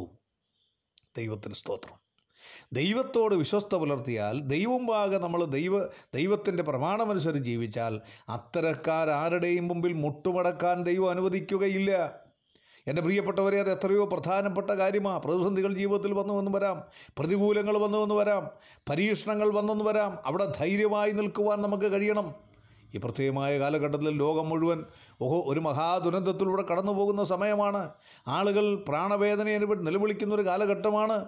ഈ ഒരു ഘട്ടത്തിൽ ധൈര്യമായി നിന്നുകൊണ്ട് ദൈവത്തിന്റെ ശക്തി അനുഭവിച്ചറിയുവാൻ ദൈവജനത്തിന് മുഖാന്തരമാകട്ടെ എന്ന് ഞാൻ പ്രാർത്ഥിക്കുന്നു. ഇരുപത്തിയൊന്നാമത്തെ വാക്യം ദാനിയേലോ കോരസ് രാജാവിന്റെ ഒന്നാം ആണ്ട് വരെ ജീവിച്ചിരുന്നു. എന്റെ പ്രിയപ്പെട്ടവരെ ദൈവത്തോടുള്ള വിശ്വസ്തത എന്താണ്? ദൈവത്തോടുള്ള വിശ്വസ്തത ദൈവജനത്തിന്റെ പുനരുത്ഥാനം വരെ ദാനിയേൽ ജീവിച്ചിരുന്നു എന്നാണ് ആ വാക്കിന്റെ അർത്ഥം. ഈ അധ്യായം നൽകുന്ന പത്ത് പ്രധാനപ്പെട്ട കാര്യങ്ങൾ വളരെ വേഗത്തിലൊന്ന് പറഞ്ഞ് ഇന്നത്തെ ക്ലാസ്സിനെ അവസാനിപ്പിക്കാം. ദൈവജനത്തെ ശിക്ഷണ നട ശിക്ഷണ നടപടിയിലൂടെ നടത്തുന്ന ഒരു ദൈവം അതാണ് ഒന്നാം അധ്യായത്തിൽ വിഷയം. ബാബിലോണ്യ മതം പേരുമാറ്റത്തിലൂടെ ദൈവിക ഉദ്ദേശത്തെ തകടം മറിക്കാൻ ശ്രമിക്കുന്നു. എന്നാൽ ദൈവദാസന്മാർ അതിന്മേൽ വിജയം പ്രാപിക്കുന്നു. സ്വർഗീയമായ കാഴ്ചപ്പാട് ശരിയായി തീരുമാനമെടുക്കുവാനും ജീവിത നിലവാരം കാത്തു സൂക്ഷിക്കുവാനും ഈ ചെറുപ്പക്കാരെ സഹായിക്കുന്നു. ഉന്നത സ്ഥാനത്തുള്ളവർ പോലും സുരക്ഷിതരല്ലെന്നുള്ള സത്യം വെളിപ്പെടുത്തുന്നു. രാജകൊട്ടാരത്തിൽ രാജാവിന്റെ പടയാളികളുമൊക്കെ അദ്ദേഹത്തിന്റെ വാൾത്തലയുടെ കീഴിൽ പയന്ന് ജീവിക്കുമ്പോൾ ദൈവജനത്തിന് ഒരിടത്തും ഭയപ്പെടേണ്ട ആവശ്യമില്ല എന്നുള്ളത് എത്രയോ അത്ഭുതകരമായ കാര്യമാണ്. ദൈവവചനത്തിലുള്ള ആഴമേറിയ പരിജ്ഞാനം ലോകജ്ഞാനങ്ങളെ നിസ്സാരമാക്കുകയും ദൈവജനം വിളങ്ങുകയും ചെയ്യുന്നു. അതാണ് ഈ പ്രവചനം ഒന്നിന്റെ പതിനേഴ് പെട്ട് പതിനെട്ട്. എന്റെ പ്രിയപ്പെട്ടവരെ ശാഖപദാർത്ഥവും പച്ചവെള്ളവും കഴിച്ച് ജീവിച്ച ആളുകൾ മറ്റുള്ളവരെക്കാൾ ശ്രേഷ്ഠന്മാരായി തീർന്നത് ജ്ഞാനം ദൈവം പകർന്നു നൽകുന്നു എന്നുള്ളതിന്റെ തെളിവാണ്. ദൈവദിനത്തെ കാത്തു സൂക്ഷിക്കുകയും ജീവിതത്തിൽ അത് പ്രായോഗികമാക്കുകയും ചെയ്യുന്നവരെ ദൈവം അനുഗ്രഹിക്കുമെന്നുള്ളതിന്റെ തെളിവാണ് ഒന്നിന്റെ പത്തൊമ്പത്. ദൈവത്തിന്റെ അനുഗ്രഹം വിശ്വസ്തതയുടെ പ്രതിഫലനം ആണ് എന്നുള്ളത് ഓർത്തിരിക്കണം. ദൈവം ഒരുക്കുന്ന ഒരുക്കപ്പെട്ട ഒരു മനുഷ്യനെ ഉപയോഗിക്കും. ദാനിയേൽ ഒന്നിന്റെ ഇരുപത്. ദൈവം ഒരുക്കപ്പെട്ട ഒരു മനുഷ്യനെ ദൈവം പാകെ സമർപ്പിക്കപ്പെട്ട ഒരു മനുഷ്യനെയാണ് ഉപയോഗിക്കുന്നത്. ദൈവം വിശ്വസ്തരെ ബഹുമാനിക്കും. ദാനിയേൽ ഒന്നിന്റെ ഇരുപത്തൊന്ന്. ദൈവജനത്തിന്റെ വീണ്ടെടുപ്പ് വരെ ഈ മനുഷ്യനെ ജീവിക്കുവാൻ ദൈവം അനുവദിച്ചു. തന്റെ വിശ്വസ്ത സാക്ഷികളെ കൂടാതെയും എവിടെയും പ്രവർത്തിക്കുകയില്ല. ദാനിയൽ ഇരുപത് ഒന്ന് എന്റെ ഇരുപത് ഇരുപത്തൊന്ന്. ദൈവത്തിന്റെ അനുവാദത്തോടെ ദൈവത്തിന്റെ തീരുമാനപ്രകാരമാണ് ബാബിലോൺ രാജകൊട്ടാരത്തിലെ ഷണ്ടന്മാരായി ഇവരെ തിരഞ്ഞെടുത്തതെങ്കിൽ എന്റെ പ്രിയപ്പെട്ടവരെ അവരിലൂടെ ഒരു വലിയ പ്രവർത്തനം ചെയ്യുവാൻ ദൈവത്തിനുണ്ടായിരുന്നു. അതാണ് ദൈവം അവരെ അവിടെ എത്തിച്ചതിന്റെ പ്രധാനപ്പെട്ട കാര്യം. നമ്മളെ ജീവിതത്തിന്റെ ഓരോ സാഹചര്യങ്ങളിലൂടെ ദൈവം കടത്തിവിടുമ്പോൾ അതിൽ സന്തോഷിക്കണം. അതിലൂടെ വലിയ കാര്യങ്ങൾ ദൈവത്തിന് നമ്മളിലൂടെ ചെയ്യാനുണ്ട്. ഓരോ ദൈവവേദത്തിന്റെ ജീവിതത്തിൽ നടക്കുന്ന കാര്യങ്ങളെല്ലാം ദൈവനാമത്തിന്റെ മഹത്വത്തിനായി തീരുവാനിടയാകണം. അതിനുവേണ്ടി നമുക്ക് പ്രാർത്ഥിക്കാം. പത്താമത്തെ കാര്യം ദൈവീക തിരഞ്ഞെടുപ്പ് കരുണയുടെയും സ്നേഹത്തിന്റെ അടയാളമാണ്. ദാനിയ പ്രവചനം ഒന്നാം അധ്യായത്തിന്റെ മൂന്നും നാലും ബാക്കി എത്രയോ ആളുകൾ ബാബിലോണിൽ ശാഖപദാർത്ഥം കഴിച്ച് ദുരന്ത സമാനമായി ജീവിതം നയിച്ചപ്പോൾ രാജകൊട്ടാരത്തിൽ രാജാവിന്റെ കോവിലകത്ത് പാർത്തുകൊണ്ട് പ്രതികൂലങ്ങളെ അവഗണിച്ചുകൊണ്ട് ഏറ്റവും ശ്രേഷ്ഠന്മാരായി ബഹുമാനിക്കപ്പെട്ടവരായി. നോക്കണം ദൈവത്തോട് വിശ്വസ്ത പുലർത്തിയവരെ പരാജയത്തിലേക്ക് പോകാൻ ദൈവം അനുവദിച്ചില്ല. പ്രതികൂലങ്ങളുണ്ട് പ്രയാസങ്ങളുണ്ട്. എങ്കിലും രാജകൊട്ടാരത്തിൽ ദൈ രാജാവിന്റെ ആളുകളായി ജീവിക്കുവാനായിട്ട് അവർക്കിടയായി എന്ന് പറയുന്നത് എത്രയോ പ്രധാനപ്പെട്ട കാര്യമാണ്. എന്റെ പ്രിയപ്പെട്ടവരെ അതുകൊണ്ട് വളരെ സുപ്രധാനമായ ഒരു തീരുമാനം ദാനിയേലെടുത്തു ദൈവത്തോട് വിശ്വസ്ത പുലർത്താൻ തീരുമാനമെടുത്തപ്പോൾ ദൈവം അവനെ അനുഗ്രഹിച്ച പോലെ ഈ പകൽക്കാലം ദൈവത്തോട് വിശ്വസ്ത പുലർത്തി ജീവിക്കുവാൻ ദൈവം നമ്മളെ സഹായിക്കട്ടെ. ദൈവനാമം വാഴ്ത്തപ്പെടുമാറാകട്ടെ.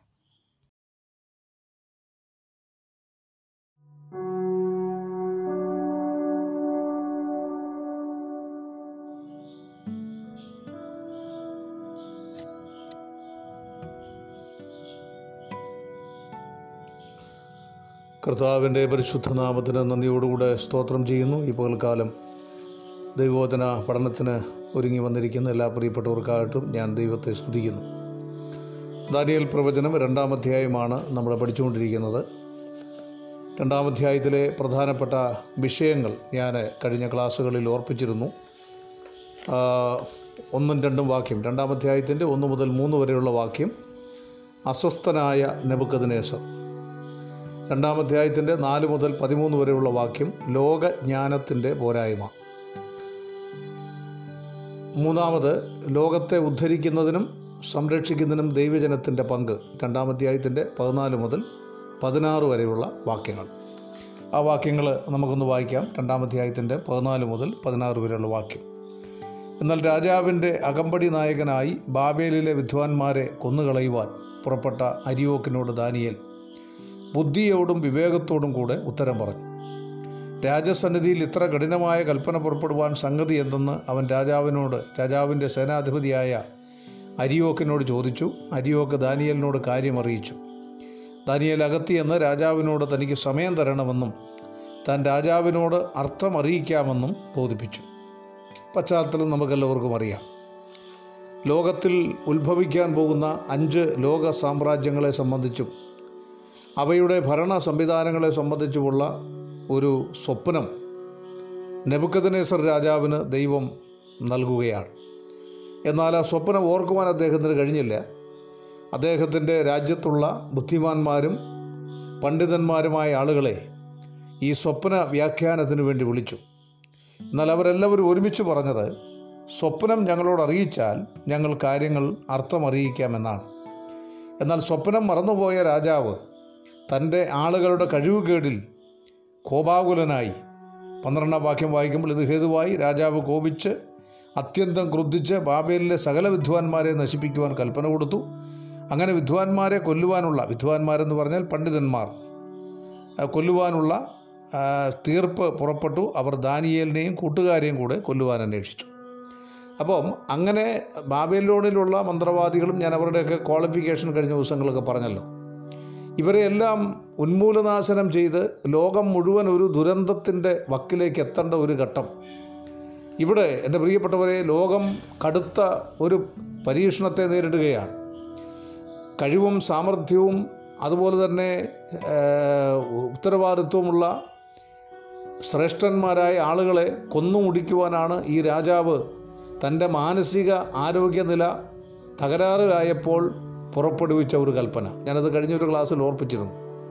ഭരണാധിപന്മാർക്ക് വിവേകത്തോടും പരിജ്ഞാനത്തോടും കൂടെ ലോകത്തെ ഭരിക്കണമെങ്കിൽ അവരുടെ മാനസിക നില സംതൃപ്തിപരമായിട്ട് മുന്നോട്ട് പോകണം. ഇവിടെ ഇത് നഷ്ടപ്പെട്ടു നെബുക്കദിനേസറിന് അതിന്റെ അനന്തരഫലമായി അയാൾ ലോകത്തിലുള്ള വിദ്വാൻമാരെ മുഴുവൻ കഴിവുള്ളവരെ മുഴുവൻ കൊന്നൊടുക്കാൻ ശ്രമിക്കുകയാണ്.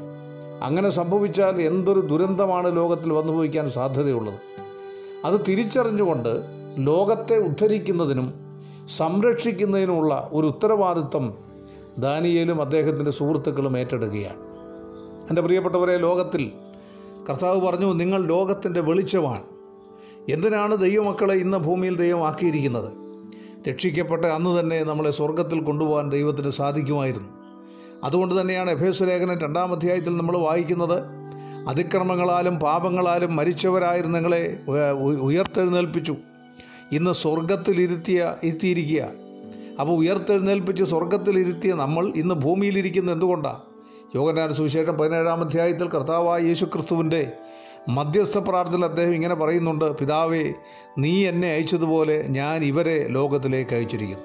ഇപ്പോൾ ലോകത്തിൽ നിന്ന് അധിവസിക്കുന്ന ദൈവത്തിന്റെ ജനം ഒരു വലിയ സാക്ഷ്യ നിർവഹണത്തിനായി ഒരു വലിയ ശുശ്രൂഷയ്ക്കായി ലോകത്തിലായിരിക്കുകയാണ്.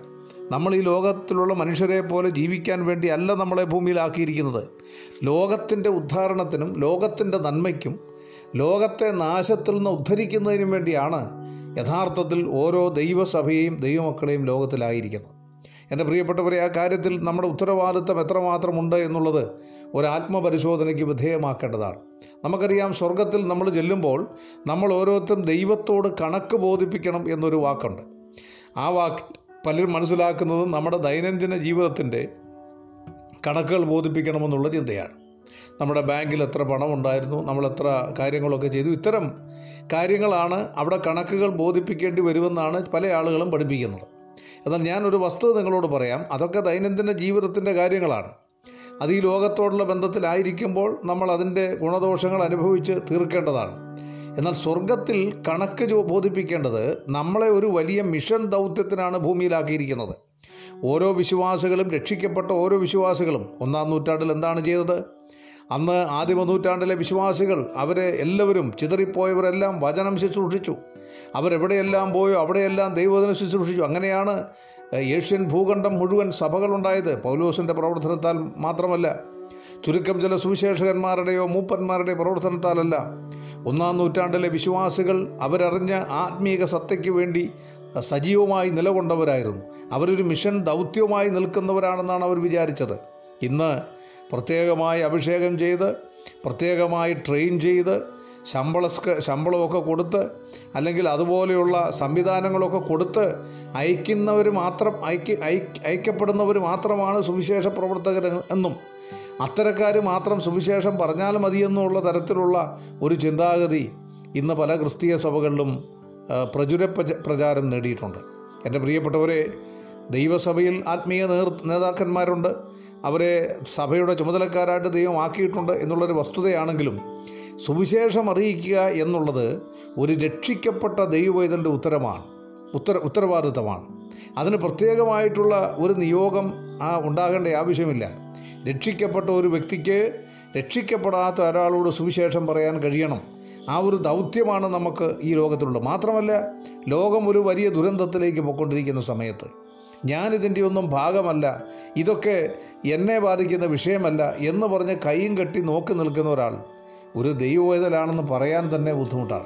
എന്റെ പ്രിയപ്പെട്ടവരെ അതുകൊണ്ട് അന്ന് ബാബിലോണിലുള്ള ബാബിലോണും അല്ലെ നെബുക്കദ്നേസർ രാജാവും അദ്ദേഹത്തിന്റെ വികലമായ കാഴ്ചപ്പാടുകളും അദ്ദേഹത്തിന്റെ വികലമായ പ്രസ്താവനകളും അതെന്നെ ബാധിക്കുന്ന വിഷയമല്ല എന്ന് പറഞ്ഞ് ഏതെങ്കിലും ഒരു മൂലയ്ക്ക് ഒതുങ്ങിക്കൂടേണ്ട ദാനിയേലും കൂട്ടുകാരും ഈ പ്രതികൂലങ്ങളിൽ നിന്ന് ആ രാജ്യത്തെ മാത്രമല്ല ലോകത്തെ മുഴുവൻ ഉദ്ധരിക്കാനുള്ള ഒരു ഉത്തരവാദിത്തം ഏറ്റെടുക്കുകയാണ്. ഞാൻ വായിച്ച ഈ വേദഭാഗത്ത് അവരേറ്റെടുത്ത ഉത്തരവാദിത്തങ്ങളെ ഏഴ് നിലകളിൽ നമുക്ക് കാണുവാൻ സാധിക്കും.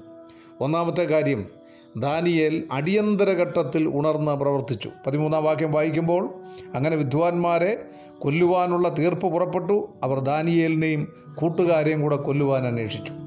വിദ്വാൻമാരെ മുഴുവൻ കൊന്നൊടുക്കി രാജ്യത്തെ മുഴുവൻ നശിപ്പിക്കാനുള്ള തീർപ്പ് കൽപ്പിച്ചു. എഴുതി രേഖാമൂലം പട്ടാളക്കാരുടെ കൊടുക്കുകയാണ്. പിടിക്കുന്നവരെ എല്ലാം കൊന്നുകളയുകയാണ്.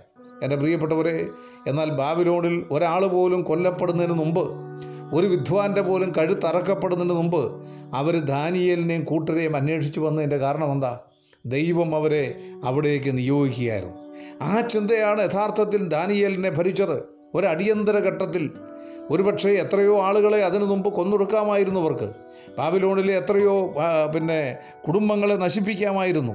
ആ കൽപ്പനയും ഏന്തിക്കൊണ്ട് വിദ്വാൻമാരെ കൊല്ലുവാനുള്ള തീർപ്പ് പുറപ്പെട്ട് കൊണ്ടുവന്ന ഈ അകമ്പടി നായകൻ യഥാർത്ഥത്തിൽ എന്തുകൊണ്ടാണ് അരിയോക്ക് എന്തുകൊണ്ടാണ് ദാവിനിയേലിന്റെയും കൂട്ടുകാരുടെയും അടുക്കലേക്ക് തന്നെ വന്നത്?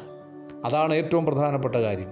ഈ ലോകത്തെ ആ ലോകം മുഴുവൻ നാശത്തിന്റെ പടുകുഴിയിലേക്ക് പോകുമ്പോൾ അതിലേക്ക് പോകരുത് എന്നുള്ളത് സ്വർഗത്തിലെ ദൈവം ആഗ്രഹിച്ച ഒരു കാര്യമാണ്. എന്റെ പ്രിയപ്പെട്ടവരെ ദൈവജനത്തെ ശിക്ഷിക്കാനായിട്ടുള്ളൊരു വടിയായി തിരഞ്ഞെടുത്ത ഒരു മനുഷ്യനാണ് നെബുക്കദ്നേസർ അയാൾ പരാജയപ്പെടരുത് അയാളുടെ വികലമായ പ്രസ്താവനകൾ ലോകത്തിന് നാശമുണ്ടാക്കരുത് എന്നുള്ള ചിന്ത അവിടെ ദൈവത്തിന്റെ മനസ്സിലുണ്ടായി. ഈ ലോകത്തിലെ കാര്യങ്ങൾ നിയന്ത്രിക്കുന്ന ദൈവമാണ്.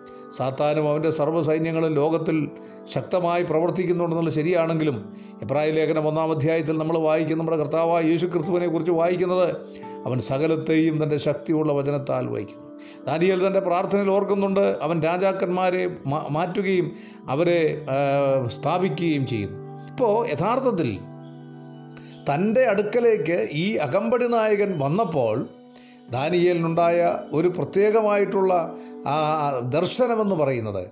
വലിയൊരു ഉത്തരവാദിത്തം ഏറ്റെടുക്കാനുള്ള ഒരു ആഹ്വാനം ഒരു വെല്ലുവിളി അദ്ദേഹത്തിന് അദ്ദേഹത്തിന്റെ അടുക്കിലേക്ക് വരികയാണ്. അതുകൊണ്ട് അടിയന്തര ഘട്ടത്തിൽ ദാനിയേൽ ഉണർന്നു പ്രവർത്തിക്കും നമുക്ക് കാണുവാൻ സാധിക്കും. നമുക്കറിയാം ഇന്ന് ലോകം വലിയ ഒരു പ്രതികൂലത്തിലൂടെ കടന്നു പോവുകയാണ് ലോകരാജ്യങ്ങൾ മുഴുവൻ ഈ കാര്യത്തിൽ പ്രയാസപ്പെടുകയാണ്.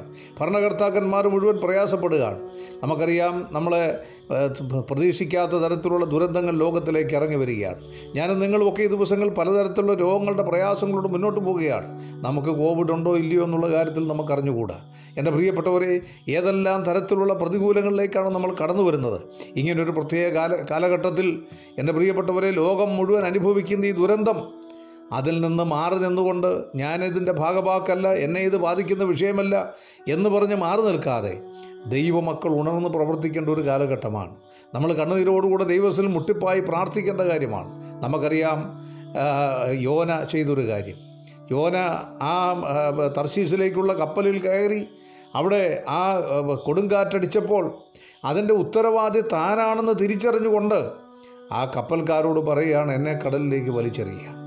എന്റെ പ്രിയപ്പെട്ടവരെ നമുക്കറിഞ്ഞുകൂടാ ഈ കാലഘട്ടത്തിൽ സംഭവിക്കുന്ന ഈ ദുരത്തിന്റെ ദുരന്തത്തിന്റെ കാരണക്കാരാരാണ്. ലോകമാണോ ദൈവമക്കളാണോ ദൈവജനമാണോ ദൈവസഭകളാണോ ദൈവദാസന്മാരാണോ ആരാണ് ഇതിന്റെ ഉത്തരവാദികൾ നമുക്കറിഞ്ഞുകൂടാ. അതുകൊണ്ട് നമുക്ക് ചെയ്യാവുന്ന ഏറ്റവും വലിയ കാര്യം ദൈവസന്നിധിയിലേക്ക് മടങ്ങി വന്ന് നമ്മുടെ പാപങ്ങൾ ദൈവത്തോട് ഏറ്റുപറഞ്ഞ് ഒരു പുനർജീവനത്തിന് വേണ്ടി ഒരു ഒരു ഒരു ശരിയായിട്ടുള്ള മാനസാന്തരം ഇത്രയും കാലം ലോകത്തെ മുഴുവൻ മാനസാന്തരപ്പെടുത്തുവാൻ വേണ്ടി നടക്കുകയില്ലായിരുന്നു. എത്ര ലക്ഷം രൂപയാണ് നമ്മൾ കൺവെൻഷനുകൾക്ക് വേണ്ടി മാറ്റിവെച്ചത്? എത്ര ലക്ഷം രൂപ നമ്മൾ പല കാര്യങ്ങൾക്ക് വേണ്ടി ചെയ്തു? എന്ത് പ്രയോജനമാണ് കഴിഞ്ഞ കാലങ്ങളുണ്ടായത് ഒരു പ്രയോജനം ഉണ്ടായില്ലേ? എന്നാൽ ഒരു വസ്തുത ഞാൻ നിങ്ങളോട് പറയാം. എന്റെ പ്രിയപ്പെട്ട ഒരു ദിവസങ്ങളിൽ ഒരു ശരിയായ മാനസാന്തരം ദൈവജനത്തിന്റെ മധ്യേ നടക്കണം. ദൈവസഭകൾ നടക്കണം. ദൈവദാസന്മാരുടെ നടുവിൽ നടക്കണം. അതുകൊണ്ട് ജനമൊന്നാകെ കരഞ്ഞു നിലവിളിച്ചുകൊണ്ട് ഇസ്രയേൽ മക്കളുടെ ജീവിതം ഒന്ന് പരിശോധിക്കുക. അവരുടെ ജീവിതത്തിന്റെ പല ഘട്ടങ്ങളിലും അത് പ്ര- പ്രയാസം നിറഞ്ഞ സാഹചര്യങ്ങൾ വന്നപ്പോൾ അവരെല്ലാവരും ഒരുമിച്ച് ദൈവമുമ്പാകെ കരഞ്ഞു. കർത്താവിന്റെ മുമ്പിൽ വീണ് നിലവിളിച്ചു. നേതാക്കന്മാരും ജനവും ഒരുമിച്ച് നിലവിളിച്ചു. കർത്താവെ ഞങ്ങളെ ഇതിൽ നിന്ന് രക്ഷിക്കണമേ എന്ന് വാസ്തവമായി നിലവിളിച്ചു. ഈ കാലഘട്ടങ്ങളിൽ എന്റെ പ്രിയപ്പെട്ടവരെ നമ്മളെല്ലാം ഒരു നിർവികാരതയുടെ അനുഭവത്തിലൂടെ പോവുകയാണ്. കഴിഞ്ഞ ദിവസം ഒരാൾ പറഞ്ഞതുപോലെ ഈ കോവിഡ് രോഗം നമ്മുടെ ആരുടെയെങ്കിലും ഭവനത്തിൽ വന്നെങ്കിൽ മാത്രമേ നമുക്കതിന്റെ ബുദ്ധിമുട്ട് മനസ്സിലാവുള്ളൂ. നമ്മുടെ കുടുംബത്തിൽ ഒരാൾക്ക് കോവിഡ് പോസിറ്റീവെന്ന് തെളിയിക്കപ്പെട്ടെങ്കിൽ മാത്രമേ നമുക്കതിന്റെ വേദന മനസ്സിലാക്കാൻ കഴിയുള്ളൂ. അതുകൊണ്ട് തന്നെ പ്രിയപ്പെട്ടവരെ അതിനുവേണ്ടി കാത്തിരിക്കുകയാണോ നമ്മൾ കരയുവാൻ?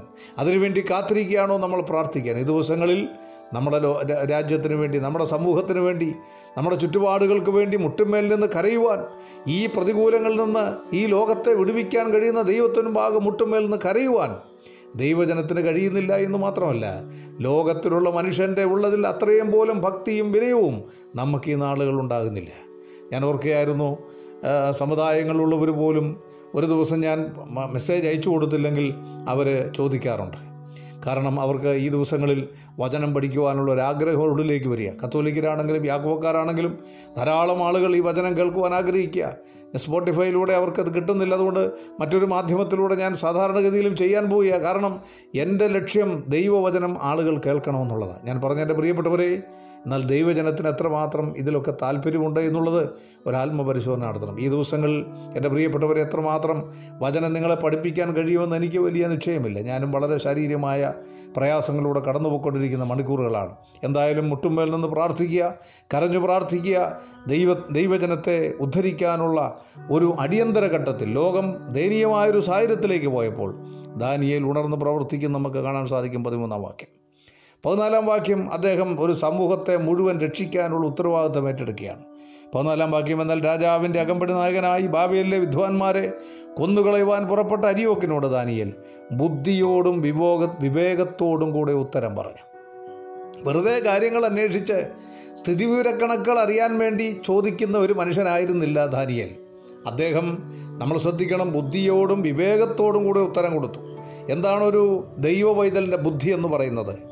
അതിലൊരാൾ ഒരു ഒരു ഡിക്ഷണറിയിൽ കൊടുത്തിരിക്കുന്ന വിശദീകരണം ഇതാണ്. അഡ്വൈസ് ബേസ്ഡ് ഓൺ ഡോക്ടറിൻ അതായത് ദൈവവചനത്തിലെ അടിസ്ഥാനപരമായ ഉപദേശങ്ങളിൽ അടിയുറച്ചു നിന്നുകൊണ്ട് മറ്റുള്ളവർക്ക് കൊടുക്കുവാൻ പറ്റുന്ന അഡ്വൈസ് അതാണ് ഒരു ദൈവ പൈതലിന്റെ ബുദ്ധി എന്ന് പറയുന്നത്. ഒരു ദൈവ പൈതലിന്റെ ബുദ്ധി എന്ന് പറഞ്ഞാൽ ലോകത്തിലുള്ളവരെ പോലെ വിദ്യാഭ്യാസപരമായ കുറേ കാര്യങ്ങൾ തലച്ചോറിൽ ശേഖരിച്ചു എന്നുള്ളതല്ല. ദൈവത്തിന്റെ വചനത്തിലെ പ്രമാണങ്ങളെ വചനത്തിന്റെ ശക്തിയെ മനസ്സിലാക്കിക്കൊണ്ട് ആ വചനത്തിന്റെ പ്രമാണത്തിൽ നിന്നുകൊണ്ട് മറ്റുള്ളവരെ അഡ്വൈസ് ചെയ്യാനുള്ള ഒരു കഴിവിനാണ് ഒരു ദൈവ പൈതലിന്റെ ബുദ്ധി എന്ന് പറയുന്നത്. ഇനി വിവേകമെന്ന് പറഞ്ഞാൽ എന്താണ്? അതിനും ആ ഡിക്ഷണറിയിൽ പറഞ്ഞിരിക്കുന്ന വിശദീകരണം ഇങ്ങനെയാണ്. Application to the doctrine in experience. എന്റെ പ്രിയപ്പെട്ടവരെ എന്റെ ജീവിതത്തിൽ എന്റെ എന്റെ ജീവിതത്തിൽ കഴിഞ്ഞ നാളുകളിൽ ഞാൻ അനുഭവിച്ച ദൈവവചനത്തിന്റെ ശക്തി അത് വിവേകത്തോടുകൂടെ ഞാൻ പ്രസ്താവിക്കുകയാണ്. അതിന്റെ അതിന്റെ എക്സ്പീരിയൻസ് ഞാൻ വിവരിക്കുകയാണ്. എന്റെ ജീവിതത്തിൽ സംഭവിച്ച ആ വചനത്തിന്റെ ശക്തി ഞാൻ വെളിപ്പെടുത്തുകയാണ്. ശ്രദ്ധിക്കണം ദാനിയലിനെ സംബന്ധിച്ച്.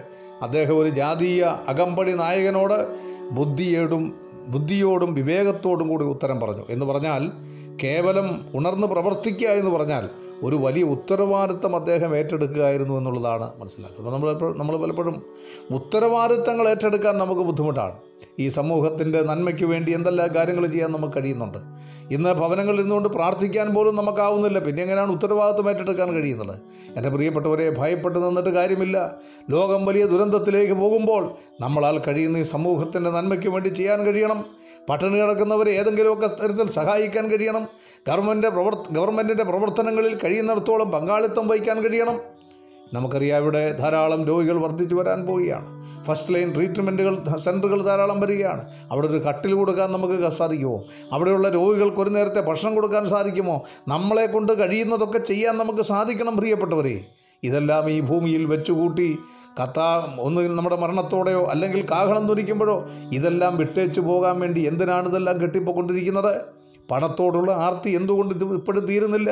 ഇപ്പോഴും നമ്മുടെ ആ ആ പണത്തിന്റെ മേൽ സ്വർഗത്തിലെ പ്രത്യാശയും സ്വർഗത്തിലെ ധൈര്യവും സ്വർഗത്തിലെ പ്രതിഫലങ്ങളെക്കുറിച്ച് വർണിക്കുന്ന ആളുകൾക്ക് എന്റെ പ്രിയപ്പെട്ടവരെ കൂടെ സഹവിശ്വാസികളുടെ ബുദ്ധിമുട്ടുകൾ പോലും തിരിച്ചറിയാൻ കഴിയുന്നില്ല എന്ന് പറയുമ്പോൾ നമ്മുടെയൊക്കെ പ്രത്യാശയ്ക്ക് യാതൊരു വിലയുമില്ലെന്നുള്ളത് ലോകം തിരിച്ചറിയാൻ പോവുകയാണ്. യാക്കോവ് പറഞ്ഞു പ്രവൃത്തിയില്ലാത്ത വിശ്വാസം നിഷ്ഫലമാണ്. അതുകൊണ്ട് അദ്ദേഹം ഉണർന്ന് പ്രവർത്തിച്ചു എന്ന് പറഞ്ഞാൽ കേവലം വാക്കുകൾ കൂടെ പറയുകയല്ല ഒരു വലിയ ഉത്തരവാദിത്വം ഏറ്റെടുക്കുവാൻ അദ്ദേഹം തയ്യാറായി എന്നുള്ളതാണ്. അതുകൊണ്ട് എന്റെ പ്രിയപ്പെട്ടവരെ വിവേകത്തോടും ജ്ഞാനത്തോടും കൂടി അദ്ദേഹം ഉത്തരം പറഞ്ഞു പതിനാലാം വാക്യം പ്രതിസന്ധികളെ അഭിമുഖിക്കാനുള്ള വചന സമ്പന്നത ദാവീദിനുണ്ടായിരുന്നു. അതാണ് അതിന്റെ കാരണം. എന്ന് പ്രിയപ്പെട്ടവരെ ഒരു പ്രതികൂലം നമ്മൾ ഒരു പ്രതിസന്ധി നമ്മൾ ഏറ്റെടുക്കണമെങ്കിൽ ഇവിടെ ഈ ബാബിലോണിനെ ഉദ്ധരിക്കാനുള്ള ഒരു വലിയ ഉത്തരവാദിത്തം ഏറ്റെടുക്കണമെങ്കിൽ അതിനുള്ള ഒരു വചനത്തിന്റെ സമ്പന്നത ദാവീദിനുണ്ടായത് കാരണം ദാനിയലിനുണ്ടായിരുന്നു. ദൈവവചനം അടിസ്ഥാനപരമായി പഠിച്ച് ദൈവത്തെക്കുറിച്ച് മനസ്സിലാക്കിയ ഒരു അറിവ് അദ്ദേഹത്തിനുണ്ടായിരുന്നു. മാത്രമല്ല രാജ്യത്തിന്റെ പ്രതിസന്ധിയെ സമചിത്തതയോടുകൂടി അദ്ദേഹം അന്വേഷിച്ചു. പതിനഞ്ചാം വാക്യം വായിക്കുമ്പോൾ രാജസന്ധിയിൽ നിന്ന് ഇത്ര കഠിനമായ കൽപ്പന പുറപ്പെടുവാൻ സംഗതി എന്തെന്ന് അവൻ രാജാവിന്റെ സേനാധിപതിയായ അരിയോക്കിനോട് ചോദിച്ചു. അരിയോക്ക് ദാനിയലിനോട് കാര്യം പറിച്ചു കാര്യം മനസ്സിലായപ്പോഴാണ് ദാനിയലിന് മനസ്സിലായത് ദൈവത്തിന്റെ വെളിപ്പാട് മനസ്സിലാക്കാൻ കഴിയാത്ത ഒരു മനുഷ്യന്റെ വികലമായ അവസ്ഥയാണ് ഇതിനെല്ലാം കാരണം. കാര്യങ്ങളൊക്കെ വെളിപ്പെടുത്തി കൊടുത്ത ദൈവമാണെന്ന് ദാനിയേലിനറിയാം. കാരണം ആ കാലഘട്ടത്തിൽ സ്വപ്നങ്ങളിലൂടെ ദൈവം സംസാരിച്ചു കൊണ്ടിരുന്നു എന്നുള്ളത് ദാനിയലിന് മനസ്സിലാക്കാൻ കഴിഞ്ഞിട്ടുള്ള കാര്യമാണ് എന്നാൽ ആ ദൈവത്തിന്റെ വെളിപ്പാടുകൾ മനസ്സിലാക്കാൻ കഴിയാത്ത മാനസിക പരിഭ്രാന്തിയാണ് ഈ നെബുക്കദ്നേസർ രാജാവിനെ കൊണ്ട് ഇതൊക്കെ ചെയ്യുന്നത് എന്ന് ബോധി മനസ്സിലാക്കിയപ്പോൾ. എന്റെ പ്രിയപ്പെട്ടവരെ ആ ദൈവത്തിന്റെ ശക്തി അനുഭവിച്ച ഒരു മനുഷ്യന് ഈ പ്രതികൂലങ്ങളുടെ ഘട്ടത്തിൽ എന്റെ ദൈവത്തിന് ഇവരെ സഹായിക്കാൻ കഴിയുമെന്നുള്ള ധൈര്യം അദ്ദേഹത്തിനുണ്ടായി. അതുകൊണ്ട് സമചിത്തതയോടെ കാര്യങ്ങളെ അന്വേഷിച്ച് അദ്ദേഹം രാജസന്നിധിയിൽ ചെല്ലുവാൻ അരിയോക്കിനോട് അപേക്ഷിക്കുകയാണ് ഈ കാര്യങ്ങളൊന്ന് ഉണർത്തിക്കുവാൻ. നമുക്കറിയാം കൊല്ലുവാൻ വന്ന വാളും മായി തന്റെ കഴുത്ത് കണ്ടിക്കാൻ വന്നവരുടെ മുമ്പിൽ നിന്നുകൊണ്ട് പ്രതികൂലങ്ങളെയും പ്രശ്നങ്ങളെയും അന്വേഷിച്ച് അതിനൊരു പരിഹാരം വരുത്താമെന്ന് ഈ അകമ്പടി നായകനോട് പറഞ്ഞപ്പോൾ അയാൾ വാൾ കഴുത്തിൽ വെക്കാതെ പിന്തിരിഞ്ഞതിന്റെ കാരണം. നമുക്കറിയാം മരണം അവർ അവിടെ അകമ്പടി നായകനെ ഏൽപ്പിച്ച ഉത്തരവാദിത്തം രാജ്യത്തെ ഏറ്റവും പ്രഗത്ഭന്മാർ ആളുകളെ കൊന്നൊടുക്കാനാണ്. അവരുടെ കുടുംബങ്ങളെ കുഞ്ഞുങ്ങളെ കൊന്നൊടുക്കാനാണ്. മനസാക്ഷി മരവിച്ചിട്ടില്ലാത്ത ആ മനുഷ്യൻ ദാനിയേലിന്റെ വാക്കിന്റെ മുമ്പിൽ ഒരു പ്രതീക്ഷ വരുവാനായിട്ടിടയായി. എന്റെ പ്രിയപ്പെട്ടവരെ ലോകം പ്രതീക്ഷയില്ലാതെ മുന്നോട്ട് പോകുന്നൊരു കാലത്താണ് ജീവിക്കുന്നത്. ഒരു പ്രതീക്ഷയും ആർക്കുമില്ലേ? ഇവിടെയെങ്ങും ലോകത്തിൽ ആർക്കും ഒരു പ്രതീക്ഷയും ഇല്ലാത്തൊരു ഘട്ടത്തിൽ. പ്രതീക്ഷയുടെ ഒരു ചെറിയ മിന്നാമിനുങ്ങ് വെട്ടമെങ്കിലും ലോകത്തിന്റെ മുമ്പിൽ എത്തിക്കാൻ നമുക്ക് കഴിഞ്ഞാൽ അവിടെ ആളുകൾക്ക് ശുഭപ്രതീക്ഷയുണ്ടാകും. നമ്മുടെ ജീവിതത്തിന്റെ ഘട്ടങ്ങളിൽ പ്രതികൂലങ്ങളുടെ ഘട്ടങ്ങളിൽ നമ്മുടെ ചുറ്റുപാടുകളിൽ. എന്റെ പ്രിയപ്പെട്ടവരെ ആയിരങ്ങൾ ലക്ഷങ്ങൾ പരിഭ്രാന്തരായി മരിച്ചു വീഴുമ്പോൾ നമുക്കൊരു പ്രതീക്ഷ ദൈവം കർത്താവ് തന്നിട്ടുണ്ട്. ആ പ്രതീക്ഷ മറ്റുള്ളവരിലേക്ക് പകരുവാൻ പങ്കുവയ്ക്കുവാനായിട്ട് നമുക്ക് സാധിക്കണം. അത് വളരെ പ്രധാനപ്പെട്ട ഒരു കാര്യമാണ്. എന്താണ്? രാജസന്നിധിയിൽ ചെല്ലുവാനുള്ള ദൈവകൃപ അദ്ദേഹത്തിൽ വെച്ചു. പതിനാറാം വാക്യം. ദാനിയൽ അകത്തിയെന്ന് രാജാവിനോട് തനിക്ക് തനിയെ ദാനിയേൽ രാജാവിനോട് തനിക്ക് സമയം തരണമെന്നും താൻ രാജാവിനോട് അർത്ഥം അറിയിക്കാമെന്നും ബോധിപ്പിച്ചു. എന്റെ പ്രിയപ്പെട്ടവരെ എന്താണ് ഇവിടെ ദാനിയേലിന് ദൈവസന് ചെല്ലുവാനുള്ള കൃപ ദൈവം കൊടുത്തു? മാത്രമല്ല ദൈവത്തെ കൊണ്ട് ഏതു കാര്യവും ചെയ്യുവാൻ കഴിയുമെന്നുള്ള ആത്മവിശ്വാസം ദാനിയേലിനുണ്ടായിരുന്നു. എന്താണ് അദ്ദേഹം പറഞ്ഞത്? എന്താണ് അദ്ദേഹം പറയുന്നത്? ദാനിയേൽ അകത്തിയെന്ന് രാജാവിനോട് തനിക്ക് സമയം തരണമെന്നും തൻ രാജാവിനോട് അർത്ഥം അറിയിക്കാമെന്നും ബോധിപ്പിച്ചു. എന്റെ പ്രിയപ്പെട്ടവരെ ഇവിടെ എന്തുകൊണ്ടാണ് ദാനിയേൽ എന്ന് പറയുന്ന ഒരു മനുഷ്യന് ഇങ്ങനൊരു അനുവാദം നെബുക്കനേസർ കൊടുക്കുവാനുള്ള കാരണം? അത് മനസ്സിലാക്കണമെങ്കിൽ പത്താം വാക്യത്തിലേക്ക് വരുമ്പോൾ ആ രാജ്യത്തുള്ള കൽദയരും മന്ദ ശകുനവാദികളും മന്ത്രവാദികളും എല്ലാം രാജാവിനോട് പറഞ്ഞൊരു വാക്കുണ്ട് കൽദയർ രാജസന്റെ ഉത്തരം ബോധിപ്പിച്ചത് രാജാവിന്റെ കാര്യം അറിയിക്കുവാൻ കഴിയുന്ന ഒരു മനുഷ്യനും ഈ ഭൂമിയിലില്ല. ഇത്രയും മഹാനും ബലവാനുമായ ഏതൊരു രാജാവും ഇങ്ങനൊരു കാര്യം ഒരു മന്ത്രവാദിയോടോ അഭിചാരകനോടോ കൽദയനോടോ ഒരിക്കലും ചോദിച്ചിട്ടുമില്ല. രാജാവ് ചോദിക്കുന്ന കാര്യം പ്രയാസമുള്ളതാകുന്നു. തിരുനുമ്പിൽ അത് അറിയിക്കുവാൻ ജഡവാസമില്ലാത്ത ദേവന്മാർക്കല്ലാതെ മറ്റാർക്കും കഴിയില്ല. അങ്ങനെ ഒരു പ്രഖ്യാപനം രാജ്യത്തിലെ പ്രഗത്ഭന്മാരായ പണ്ഡിതന്മാരുടെ അടുക്കൽ നിന്നുണ്ടായിട്ടും ദാനിയേലിന് എന്തുകൊണ്ടാണ് ദൈവം അവസരം കൊടുത്തത്? എന്റെ പ്രിയപ്പെട്ടവരെ അതാണ് ദൈവത്തിന്റെ അത്ഭുതകരമായ കാര്യം. എന്റെ പ്രിയപ്പെട്ടവരെ ദൈവത്തിന്റെ അത്ഭുതകരമായ ഇടപെടൽ മാത്രമല്ല അവർ പറഞ്ഞ ഒരു വാക്ക് ആ മനുഷ്യന്റെ ഉള്ളിൽ ഒരു മുൾക്കൊളുത്ത് പോലെ കൊണ്ടു ജഡവാസമില്ലാത്ത ദേവന്മാർ. ഒരുപക്ഷെ ദാനിയേലിൽ ഒരു ദിവ്യ സ്വഭാവം അദ്ദേഹത്തിന് കാണുവാൻ കഴിഞ്ഞു. ദാനിയേലിന്റെ നിശ്ചയദാർഢ്യം ദാനിയേലിന്റെ മുഖത്ത് ഒരുപക്ഷെ തന്റെ മുമ്പിൽ വന്നുകൂടിയ ബാബിലോണിലെ പ്രഗത്ഭരായ ശാസ്ത്രജ്ഞന്മാരെക്കാൾ പണ്ഡിതന്മാരെക്കാൾ ദാനിയേലിന്റെ മുഖത്ത് കണ്ട ആ പ്രഭാപൂരണം ആ നിശ്ചയദാർഢ്യം നെബുക്കദ്നേസർ രാജാവ് ദാനിയേലിന് ഒരു അവസരം കൊടുക്കുവാനായിട്ട് ഇടയായി. എന്റെ പ്രിയപ്പെട്ടവരെ ഇന്ന് പകൽക്കാലം ഞാൻ ഭാഗം അവസാനിപ്പിക്കുമ്പോൾ ലോകത്തെ സംരക്ഷി ഉദ്ധരിക്കുന്നതിനും സംരക്ഷിക്കുന്നതിനും ദൈവജനത്തിനുള്ള പങ്ക് ഇവിടെ വെളിപ്പെടുകയാണ്. ഞാനൊരു വാക്കിന്ന് രാവിലെ എന്റെ സൗര സൗരന്മാരോട് ഓർപ്പിക്കട്ടെ. എന്റെ പ്രിയപ്പെട്ടവരെ മറ്റുള്ളവരോട് നമ്മൾ സംസാരിക്കുമ്പോൾ മറ്റുള്ളവരോട് നമ്മൾ ഇടപെടുമ്പോൾ നമ്മുടെ കർത്താവായ യേശു ക്രിസ്തു ലോകത്തോട് ദൈവത്തിന്റെ വചനം പ്രഖ്യാപിച്ചപ്പോൾ അവർ പറഞ്ഞ വാക്കുണ്ടല്ലോ. അവരുടെ ശാസ്ത്രിമാരെ പോലെയല്ല അവൻ അധികാരമുള്ളവനായിട്ടാണ് പറഞ്ഞത്. ഞാനും നിങ്ങളും പറയുന്ന വാക്കുകൾക്ക് ഒരു നിശ്ചയദാർഢ്യമുണ്ടായിരിക്കണം. ആ നിശ്ചയദാർഢ്യം എന്ന് പറയുന്നത് വിശ്വാസത്തിൽ അധിഷ്ഠിതമാണ്. സ്വർഗത്തിൽ പോകുമെന്ന് ഉറപ്പുള്ളവർ സ്വർഗത്തിൽ പോകുമെന്ന് പറഞ്ഞാലേ കേൾക്കുന്ന കേൾക്കുന്നവർക്ക് അത് വിശ്വാസമായിട്ട് പരിണമിക്കത്തുള്ളൂ. പലപ്പോഴും നമ്മുടെ പല വാക്കുകളും ലോകം വിശ്വസിക്കുന്നില്ല. നമ്മുടെ പല വാക്കുകളും ലോകം അംഗീകരിക്കുന്നില്ല. എന്താ കാരണം?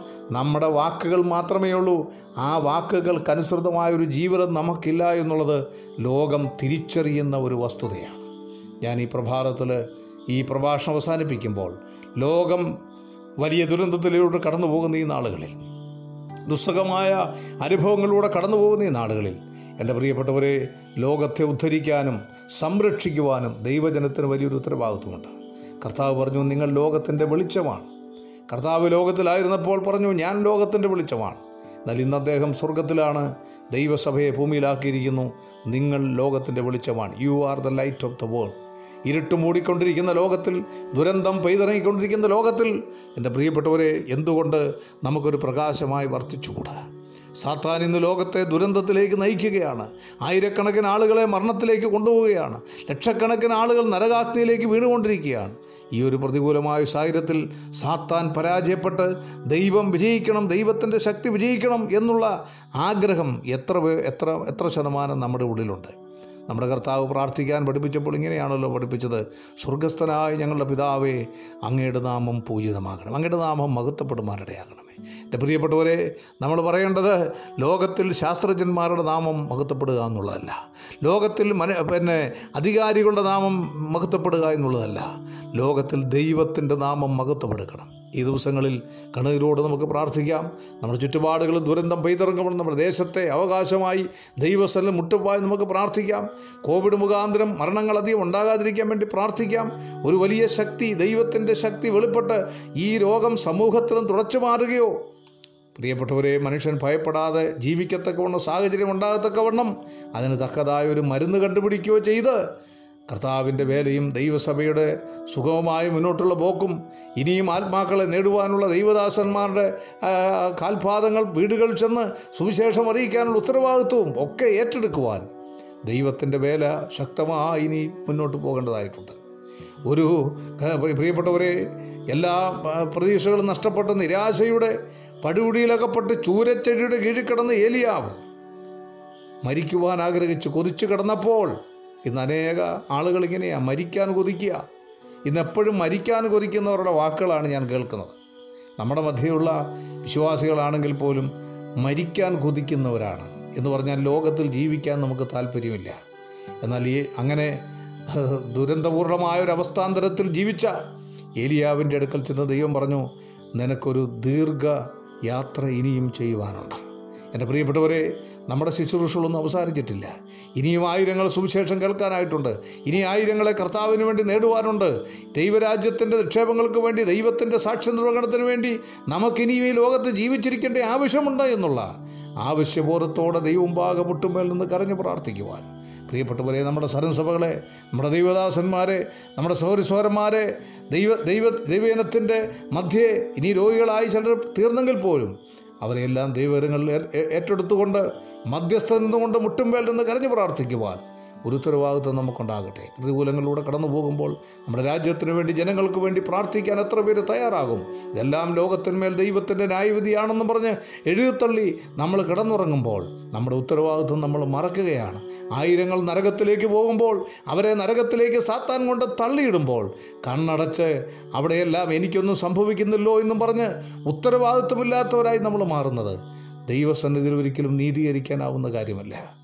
ബാബിലോണിലെ ഒരു വലിയ ദുരന്തം നേരിട്ടപ്പോൾ ദാനിയേലും കൂട്ടരും ഉണർന്ന് പ്രവർത്തിച്ചതുപോലെ നമുക്ക് ഈ നാളുകൾ ഉണർന്ന് പ്രവർത്തിപ്പാനിടയാകട്ടെ. ദൈവനാമം വാഴ്ത്തപ്പെടുമാറാകട്ടെ.